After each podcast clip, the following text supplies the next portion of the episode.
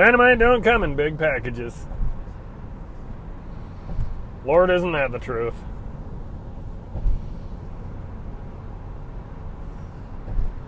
We all know that person that, you know, is, that you thought wasn't very intelligent, or the person you thought was too small, or the person that you thought was not athletic enough or built properly to do something, and then they just surprise the hell out of you.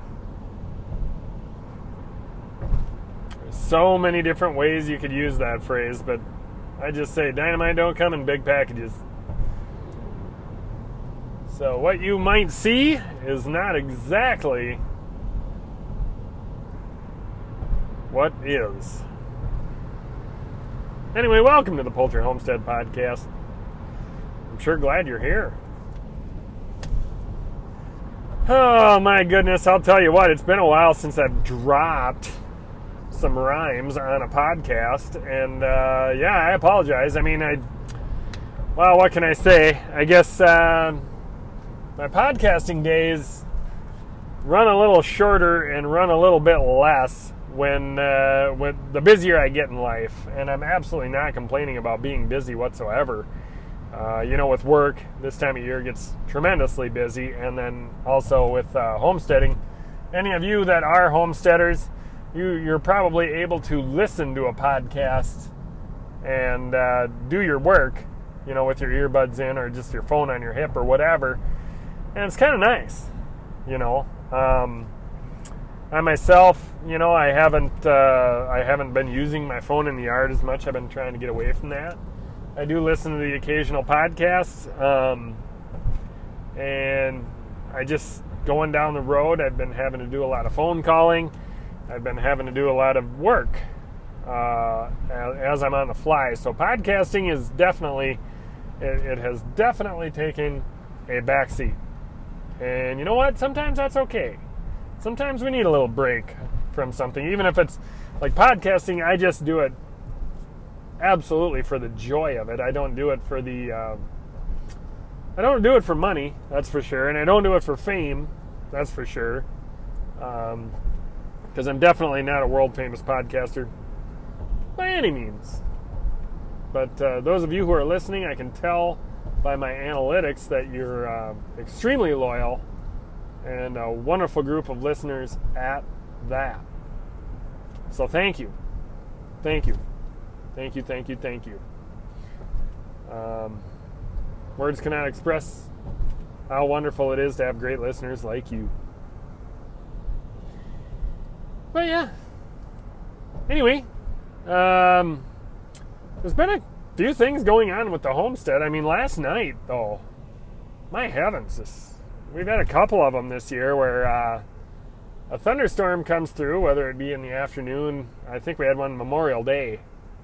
And last night, where a wind will come through. It's not a tornado, it's a severe thunderstorm, and like a 70 or 80 mile an hour wind will just come cranking through, and it takes it's quite the buckle. I mean, we get that, we got patio furniture that's made out of cast iron flying all over the place. We get my pool covers flying all over the place. I went and shut the barn doors, and while I was doing that, I'm in a set of gym shorts with no shirt, and getting sandblasted while going down the road. But, you know, and I completely do not expect you to feel sorry for me, because you shouldn't. It's my personal choice to go out there and shut the barn doors that don't really need to be shut. So, yeah, you know, I mean, we're just getting stuff buttoned up last night for the unexpected storm. And, well, such is life, huh? So, you know, getting our storms underway, and it was nice to get the rain, but that rain, you know, it didn't really rain a whole lot. So that was a little disappointing, because we need it. We need it. It's relatively drought conditions around here right now, but, well, you get what you get, and you can't throw a fit, right?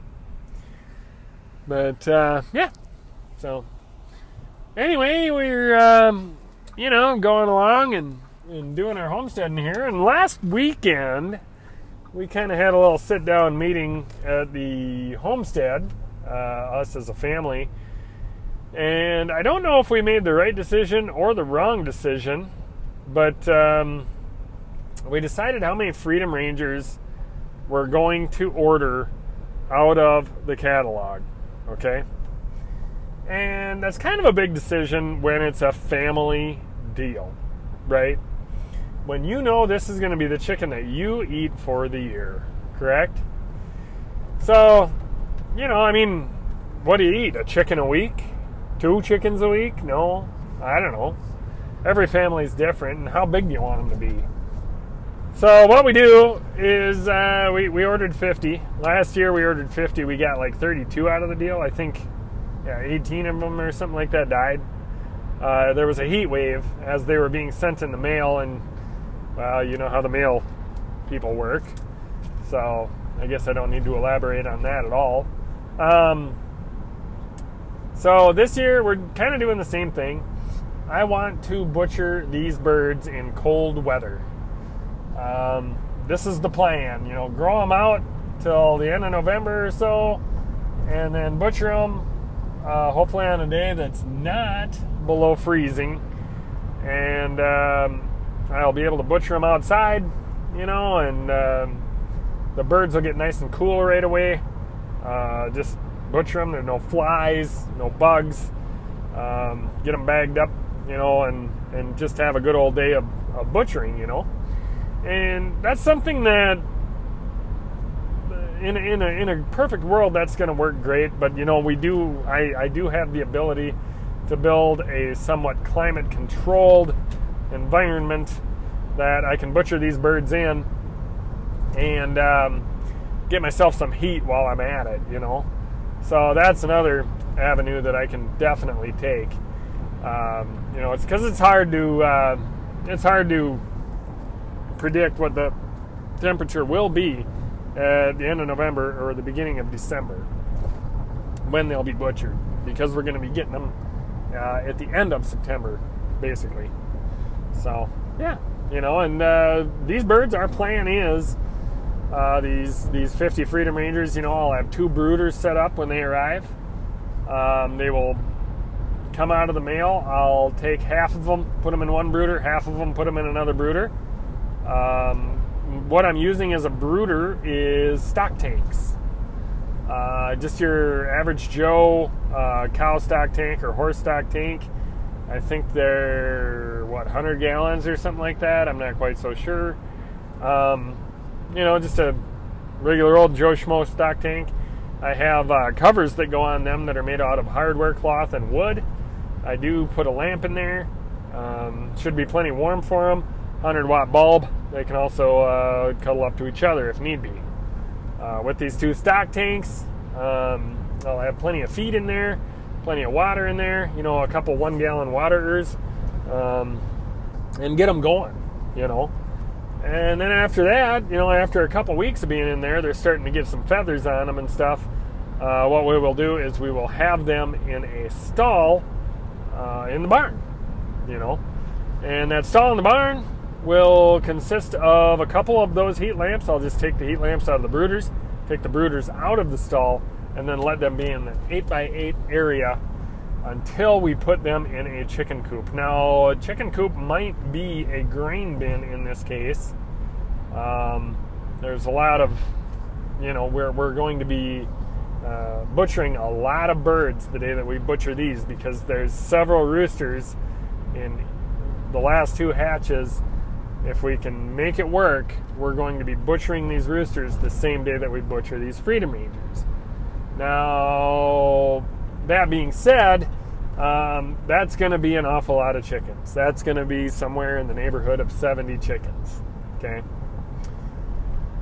not quite 70, I'm pretty sure, but it'll be 60 plus, I guess. So it's going to be a good day of butchering. The way I do it at my place, and as efficient as I am with that. So, it's just something to think about.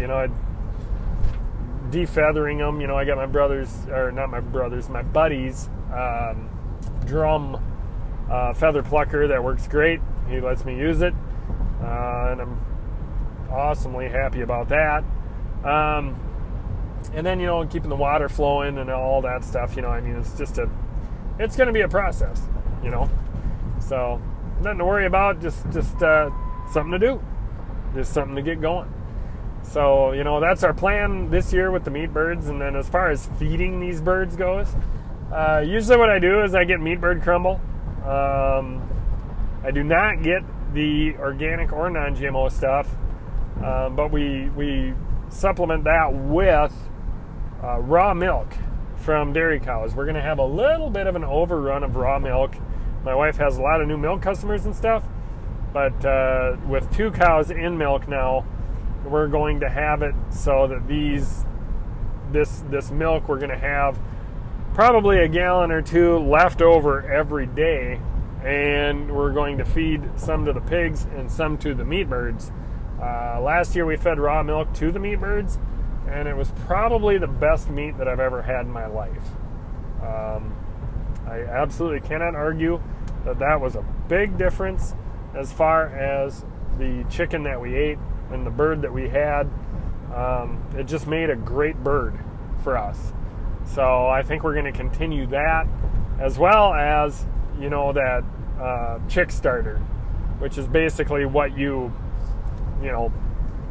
finish them out with, you know, when you're doing meat birds.